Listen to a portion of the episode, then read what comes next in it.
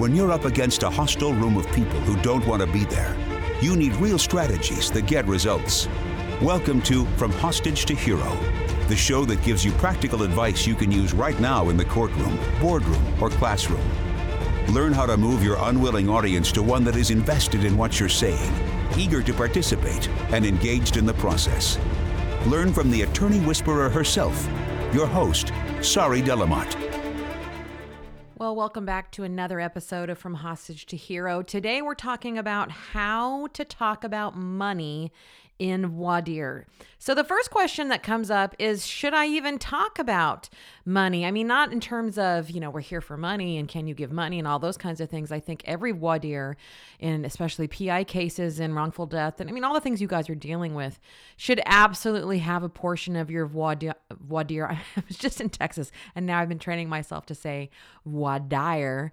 Um, but we've all agreed that probably with jurors, we should just say jury selection but uh, yes, definitely we should talk about money in dire. But what I'm uh, talking about more specifically is it, should you uh, tell jurors the number that you're asking? So that's our first question, and we're going to cover that today. And um, I'll share with you some of my thoughts around that. But then once we've decided whether or not we're going to talk about the number, the question is uh, in either case, whether you actually say the number or not, how do you help the jurors? Really understand the idea between non economic damages and economic damages. So, we're going to talk a little bit about that as well. And we'll also talk about the passions question, uh, which many of you have said, you know, Sari, why don't you like the passions question? You know, Don Keenan uses that to warn out the jury, and and why do you think that's a problem? So we'll also cover that. So it's a very juicy episode for you today on money in dire or dire, where you might be in. I think it's va, va, how do they say Vordier? Vordier. There it is. I got it. Vordier. I'm becoming a true Texan. Uh, all right. So let's start by talking about whether or not you should actually say the number in dire. And here's here's my answer. I don't know. It really depends on the case. In general, I tend to lean toward yes, saying the number in dire, and I'll explain why I believe that in just a minute.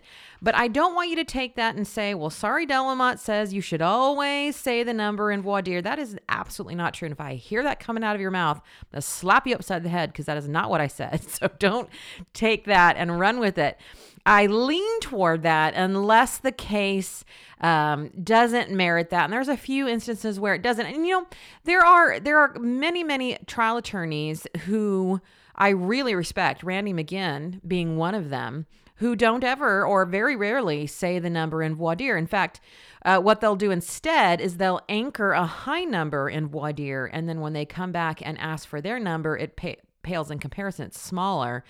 And that's a very effective strategy as well. For example, one of the things that Randi McGinn often does in voir is she asks if this was a case and it's not but if it was a case where a someone borrowed 10 million dollars now she says 10 million dollars on purpose knowing that her case she's going to be asking for 8 million, for example so if, a, if someone borrowed $10 million from a bank, a company borrowed $10 million from a bank and refused to pay it back, would any of you have difficulty um, requiring that they pay the bank back the money that they owe? And of course, the majority of jurors say, no, I'd have no problem with that. In fact, I'd ask, I'd add interest to it. And she said, so if someone takes away something that's valued at $10 million, like in a personal injury case, and she not say personal injury, I'm just saying that to you, what do you think the difference is? Why do we have such a hard time with that? And it opens up a great um, conversation. And of course, I'm not quoting her directly or even probably accurately, but the point being that it opens up a, she's done two things. It opens up a great conversation about why, when something is so quote unquote cut and dry, if you borrowed 10 million, you owe 10 million, versus someone's taken something away that's valued at 10 million and yet and that's where we we struggle in society as jurors of oh, i don't know should we give them that back? And she's also anchored the 10 million dollar number when she's going to actually come back and ask for 8 million. So, uh, you know, if you've been in the world for a while and you've read the books and attended the CLEs, you know that everybody has a different viewpoint on whether you should ask uh, or say the actual number in dire. Here's why I tend to lean toward it, and especially in cases that are very big numbers. Um, so, for example, I just worked a case, it hasn't gone to trial yet, but it will, where they're asking for a hundred million dollars. And so we had three mock juries over a week as we prepared the case and got closer and shaped it. And we'd do a mock jury and then we'd shape it again, both our opening and voir dire. And then we'd have another jury. And finally, we ended with a third jury. And, and each time we learned something very, very important. But what I will say is that even though we weren't sure at the beginning of the week if we would an actual trial, ask or say the, the, the number in dire, we decided that we would do it during the week just to see how the jury reacted. And as you might imagine, in every single case, the jury freaked out. They were like, "Oh my god!" Like, and in fact, in the third jury, the time that we had really gotten our messaging down pat the most, one woman went. She had an audible response. She was like, "Oh my god," something like that when we said the number. Now, here's what's interesting to keep in mind that in every of those three juries, and yes, they were mock jurors and they were from Craigslist, and so they may not represent exactly the um, demographic that we may get when we go into actual trial, although we were in the actual jurisdiction. These were actually people f- who could potentially be called as jurors in a case like that where I was at. In every single case, once they got over the initial shock, the jurors, once we got all the way through opening and I'm sorry, for, through voir dire and then opening, nearly every single juror, and I'm talking about maybe one in each pool, was eh, on the fence, but nearly every single juror said, Can you give more? Can we give more than 100 million? Now, I'm going to walk you through how we got them there in just a minute. But the reason I point that out is that I don't want you to take the initial reaction of the jurors in this case to $100 million as, as a negative thing. In fact, one of the reasons why I'm going to suggest, and again, every case is special. And so I don't want you taking anything I say and using it again as a formula. You know, I'm the anti formula person and saying this is the way to do it. All of these things are for you to consider in your own case. So that's my caveat here. But in general, when you have such a big number like 100 million or 340 million, I'm thinking of Eric Penn's case, when you say it in voir dire, it's such a shocking number that the brain, and you know that I read a lot on brain science, absolutely immediately starts to scramble for a reason. It says, okay, why are they asking for this number? There's got to be a reason why they're asking for this number. Now, I'm going to come back to that in a minute because you may be thinking, well, they may not think that. In fact, this was the fear of the attorneys that I was working with this week. They may not think that at all. They may just totally shut down. And I said, absolutely, that's uh, that's an option. They may shut down, but not if we do voir dire correctly, which means a couple of things. One, we didn't say that number at the very beginning. Okay. Had we said that number before we uh, created a rapport with the jury, before we got them involved in the case in terms of the principles in the case, and, and before we had even talked about why we were there, they absolutely would have stopped listening. But because we waited until the end or near the end, I would say pretty much clear near to the end, we had already established a relationship and a connection with jurors so that we had enough credibility to say that number. Now, was it still shocking? Yes. But immediately, because we had created the connection, and by the way, the creating the connection is all done non-verbally. That's the work that I do when I go and I work with trial teams is I help them get purposeful in their nonverbal communication so that they're not doing things that inadvertently create separation between them and the jury. In fact, we do things that create connection, that create credibility, that communicate safety. So that by the time we get to the money question, so that again, there's two pieces here. One is we're communicating uh, non-verbally on purpose and doing some very strategic, purposeful things so that the jury feels connected to us. And second thing, we're waiting until the right time to bring up the money question If those two things are there, meaning you've got credibility and connection and you've waited until the right time, then once you say that big shocking number, the brain will start to look for a reason. That will not happen if you do it too soon and you have no connection or credibility with the jury. So that's what I want to be really clear about is because we set the groundwork by doing voir dire in a certain way and in a, and in a certain pattern. In fact, uh, this attorney that I work with was actually very resistant when we started putting the voir together at the beginning of the week, saying this will never work. And then by the end of the week, he was like, oh my God, I was so wrong about this. Because it's a very backwards, or, or I don't want to say backwards, but it's a very different way, let's just put it that way, of doing voir. But now, as he saw why we were doing it the way we were doing and the result we were getting, he was absolutely sold on it. So, again, to get the brain to go into that, oh my God, there must be a reason for this number, you've got to have the credibility and you have to do it at the right time. So I just want to put that out. As, there's the two caveats to this. But going back to that idea of the brain, it starts to search its mental Rolodex and go, wait a minute, how is this? Now, in this case, we have three um, cyclists, two that were injured and one, or I'm sorry, two that died and one that was injured. And so immediately in all three juries, they started to think things like, or say things like, well, this is for three people, right? And there, there's kids, right? Now, notice that did not come from us. And we had talked about some of the players in the case earlier in dire but they start doing the math. Now, notice how that's different if you decide to say the number in Wadir and it's a big number. And so you break it up first. You say, well, there are six kids, and then there are two widows, and then we've got the surviving cyclists. And so that's, you know, um, let's see, that's that's nine people. Now, and we're asking seven million for each and 10 for, you know, you're going to want to do that. And I suggest you do do that in closing when you break the number down. But just even just check in with yourself right now as I'm doing that. It just sounds like a lot. You're just throwing out all these numbers and you're throwing out small numbers, by the way. When you throw out the big number without an explanation, the jurors start to create their own explanations. And the reason why that's so important is then they start to rally around the idea of why you might ask that number and start to justify it to themselves. And that is exactly what we want them to do. That's exactly what we want them to do. Now, don't think that they have to absolutely 100% be behind the number before you get into opening. Because remember, Wadir, even if you do my issue oriented Wadir, we're talking about principles in the case and so on and so forth they still don't have all the, the facts. In fact, they, they hardly have any facts. So, all we're wanting to do in voir is to get them at least open to the idea and, and say the number so that it becomes less shocking. And in fact, one of the things that I told the attorneys this week is keep saying the number. Once you said it, keep saying it.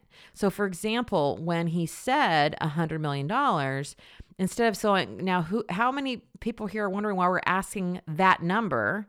I want him to say, now, how many of you are wondering why we're asking for a hundred million? Keep saying a hundred million over and over again to make it normal and normalized. And in fact, in this case, it absolutely is worth more than that. Um, and that's the second thing that we talk about uh, with jur or with attorneys a lot in my work is do you believe that number in your tissue, in your heart of hearts? Because if you don't, then we can't do this. You know that I say Body language begins in the brain. So if you are not totally 100% completely to the end of time believe 100 million. In fact, you should be saying 100 million in your lives every day. Wake up in the morning and say 100 million. Make that number so freaking normal until it just rolls off your tongue because you know, it's interesting. Uh, one of the attorneys in this case came to me at the end of the week and he said, You know, the reason why I think I don't ask for the money now that I'm realizing it in voir dire is because I not haven't I haven't fully owned the number. And I said, That totally makes sense to me. So I'm not saying that's always this, the case, that the reason you're not asking for money in voir dire, the actual amount, is because you're fearful. Uh, but I just c- would ask you to consider that option. That might be one of the reasons. So again, if it's a huge number like 100 million, then I, in general, I'm going to suggest that you throw that out there systematically toward the end after you've built some credibility and connection. Uh, because the jurors automatically go into their mental Rolodex and try to figure it out. And that's a good thing. We want them doing that. We want them thinking through it.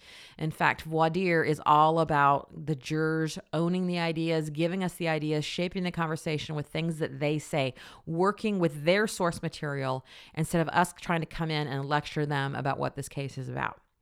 All right, so that kind of answers the question of whether you should ask. It's d- definitely dependent on your case, but one of the reasons to ask is to make the number less shocking and to have them start to kind of figure out in their own brain why you might be asking that. All right, so that's the first thing. So the second thing we want to talk about is then once we've got that number out there, what are we going to do with it and how are we going to play with that and how are we mm, going to going to get the jurors to understand why we're asking that number and why it is important for them to consider it as a real number that we're not actually asking for something and then really hoping for half and all the things that you know we're afraid of in in voir dire. Well, so here here comes the passions question. So before you throw that number out, uh, you can and should do all of the issue oriented voir dire. Money is separate from all that. So you've talked about all the principles in the case. You've got them rallying around different ideas, whatever your case is about. And now you've kind of got them all on the same page, or many of them on the same page. In terms, people go, "How do you get the jurors on the same page?" Come on, sorry. Uh, group dynamics, forming the group create a culture, that culture starts to go one direction, they're pretty much all going that direction. Then you've got some outliers. Anyways, that's a whole other podcast. But once you've got them all rallied around your idea, now is a place that you can use the passions question because here's the thing the passions question doesn't work at the beginning as a quote unquote warm up question, nor does the hobby question or all the other things you guys know I hate because the jurors are in issue mode meaning there's two types of communication. If you've been following the podcast, we're either tending to the relationship or dealing with an issue. You want them in the relationship bucket at beginning, but they're not there. They're in the issue bucket. They're wondering why the hell am I here and what do I have to do? If you attempt to create relationship at the beginning by asking what books they're reading or what their hobbies are, what their passions are, or whatever the hell else, you mismatch. You're trying to be in a relationship, they're an issue, Permission, if you had any in the first place, goes down. And remember, permission is how receptive someone is to you or your message. All right, so if you start with that question, that's what happens. But if you've rallied them around the ideas, they've gotten to understand what the case is about, you've basically fed their need for issue. Once we get to the money question, you can start to prime the pump for, uh, of course, non economic damages by saying, now in this case, there are three people who um, have lost something very dear to them. Or you might say, who loved to cycle and they were on the road that day doing something that they love. So I'm wondering, what is something that you love and something that you value? Now, do you see what I've done there? First, I've connected it to the case. Okay. So that makes sense to jurors why I'm asking. I'm just coming out of the gate and asking what their passions are. I'm saying, hey, in this case, one of the things you're going to have to decide is if what they valued is valuable, basically, and that we as a society need to make up for that. Uh, first of all, that's why I'm saying this to them. But then it makes sense of now I want to ask you about things that you value. And so, juror number seven, would you tell me, you know, how what you value? And it was so beautiful in the three juries this last juries this last week, how we got some really wonderful stuff about what people valued and why they valued it. And of course, family always came up. Family came up, family came up, family came up.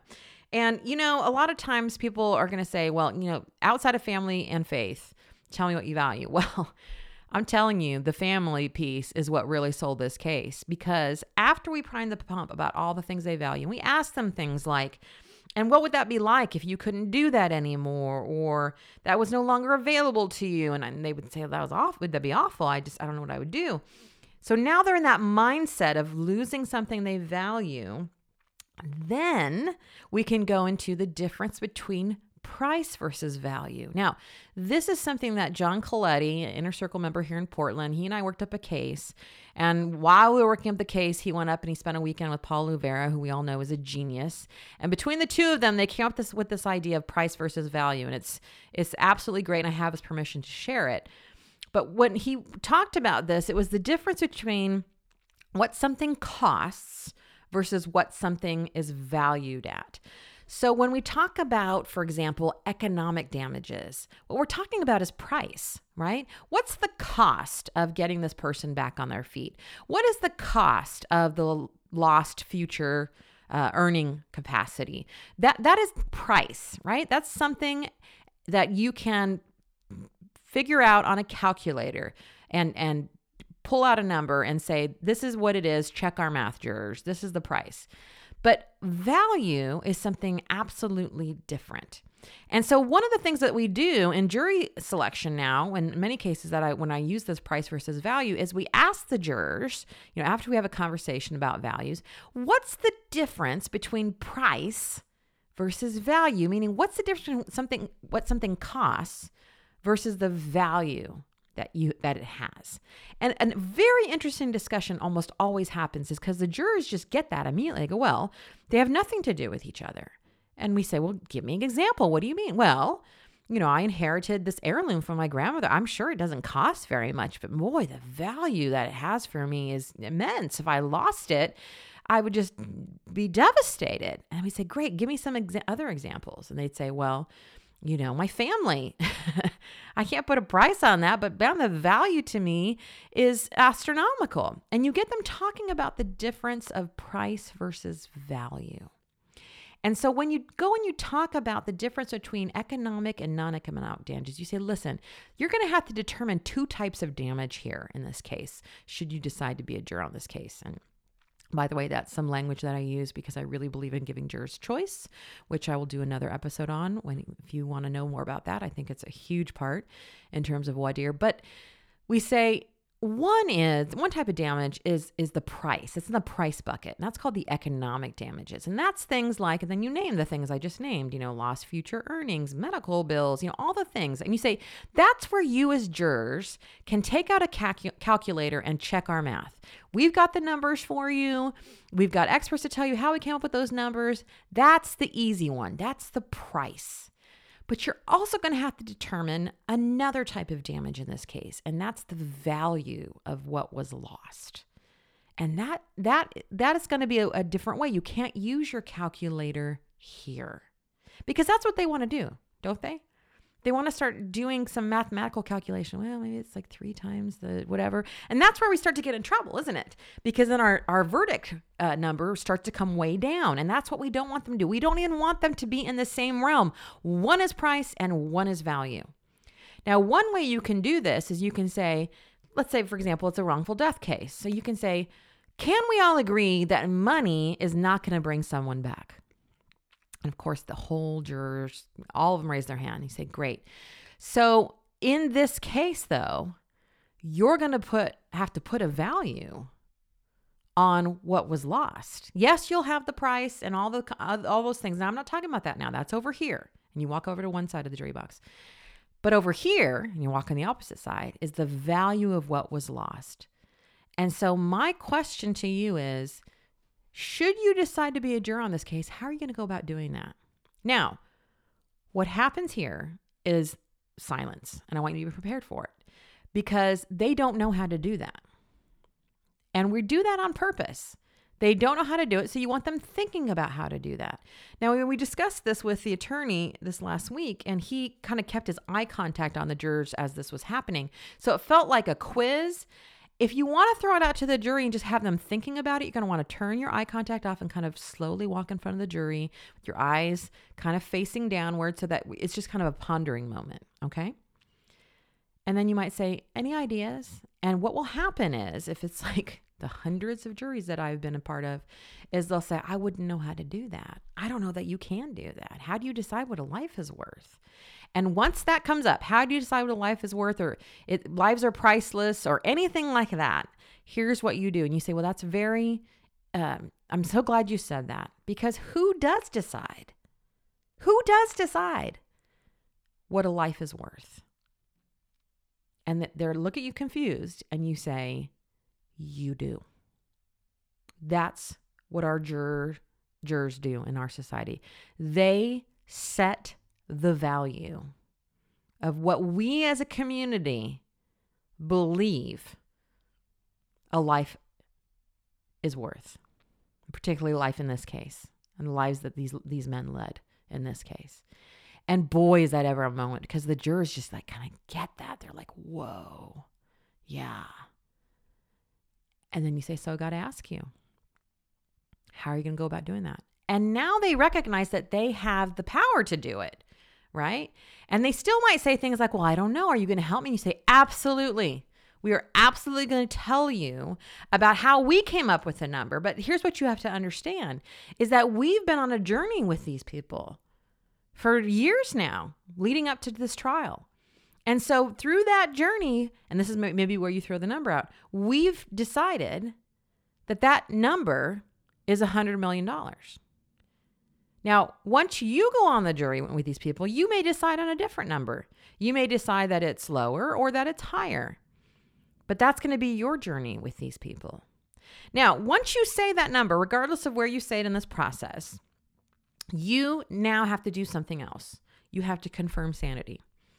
So, watch the jury carefully. If you throw out a $100 million or whatever now your number is, and they have a reaction, either verbally, like, oh my God, or you just kind of see them stiffen up, that means they think the number is high which they will and that's fine i don't want you to get all your panties in a wad about it just just notice now, if you see that, then you want to confirm sanity. You want to say, now that's a lot of money, isn't it? And they'll go, yeah. Tell me about that. And some people will say, well, gosh, that's just more money than I can ever even imagine. Yeah. Yeah. What else? And you get them talking to you. And that's when you can either go into price versus value, or we're going to tell you how we came up with this number. And then you can go into some cause challenge stuff. Like now, there's some people here who, you know, no matter what we show you, so because that's the that's the thing where you want to go is where you say, tell me about that. You know, what would you need to see to to be able to even write that number on a on a jury form at the end of this? What kinds of things would you want to see at trial? And it's so interesting when you ask that question because the jurors will be like, well, I guess I'd want to know what kind of people they were and if there's family involved and what they were you know, just amazing things that you can now bring up both in your opening and throughout trial. I mean, they're giving you the way to win your case, people, and you're not asking this question. Now, what else would you like to see? To even consider, not to give, to consider allowing, not awarding, it's not a prize, this amount of money and they start telling you these amazing things. And again, you get the jury to rally around that idea. You're not saying, I'm asking, will you give me this? I'm asking, what would you need to see to even consider giving us this? And then you can go in for your cause challenge. Now, are there some people here who it doesn't matter what we show you? You're like, there's nothing you could ever show me that I would ever consider giving that amount of money. And so on and so forth. You can go down your cause challenge there. This is how you deal with money in voir dire. I mean, all of this really takes one thing, and that is to not be scared. That's really what it is, is that you are so behind this number and you so believe this is the right number. In fact, people always ask me, what's the right number for this case after we work it up? And I said, the right number is the number you can own and not a penny higher and not a penny less. What is the number you can own? Because if you can own that, you'll get it. I absolutely believe this case is worth 100 million, the one I just worked on, if not more. And in fact, in opening, when he said the number again, he said, and the reason that we're asking you for 100 million is because I don't have the courage to ask you for what this case is really worth. Boy, did that hit the jurors in the gut. By the time we were done with opening, nearly the whole panel, all three times, were in tears. That's how powerful this case was that I just worked on, and that's how much the jur- the uh, attorneys believed in it. And in every wadir, we asked for the money. And at, at the end of every jury selection, they asked, can we give more? Look, this is all about, I can teach you about all the, all of the little nuances and things like, you know, saying, you know, you're going to have to determine the millions, if not hundreds of millions of moments that were lost, right? We can say that number as many times as you can, right? There's little fun things we can do like that to continue to desensitize the jury to the number. But what this really comes down to is do you fucking own the number? Because if you do, and I just saw those last week, you'll get it. We got it with all these mock juries, and I totally believe we're going to get it with the, the real jury in trial in a month. That's how you talk about dire, is that you own the number and you're not scared of it and you're not scared to flush it out with the jury. You're not scared to have them be scared of it because they will take care of themselves if the group is formed. And that's a huge piece here. And that's why a lot of people come out and do work with me because they want to learn the group dynamics piece. Because a lot of this cannot be done when you're doing your individual voir dire and you are, you haven't formed a group and they aren't rallying around your ideas. Then all of what I've just said is moot. It's all about the group dynamics. And yes, I know many of you are like, I can't come out. I need to learn more. Yes, the book is coming out. I'm sorry it's been delayed. We've been talking about the cover for, for too long. And uh, once the book comes out, we've got a membership coming out in January where you'll be able to see me forming groups and teaching you how to do that. You're going to definitely want to be on that list to get in the membership. Um, we've got all that coming for you in the next four months. It's coming. It's coming. But until then, own your number. Alrighty, we'll talk later. Bye bye. That's it for this episode of From Hostage to Hero. But head to our website, saridlm.com, for other must have resources from Sari de la Motte. Read the transcript of this podcast, watch trial tip videos, or download your free copy of Sari's article, Why Jurors Hate the Hobby Question. We're glad you joined us today, and until next time, remember that to lead a hostage to freedom, you must first free yourself.